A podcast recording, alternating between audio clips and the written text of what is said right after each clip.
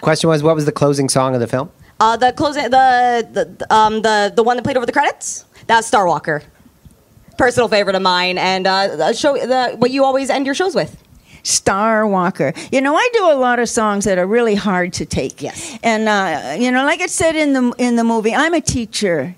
I'm trying to inform people. I'm trying to give them the gift of information. I'm not trying to insult them or hurt them or get retribution or be mad at them. I'm just trying to give them something. But some of my songs, like My Country Tis of Thy People You're Dying, or uh, Now That the Buffalo's Gone, they are. They're painful. They're painful for, for both for what happened to us and, and, and the people who, who are descendants of the people who did these things in the world.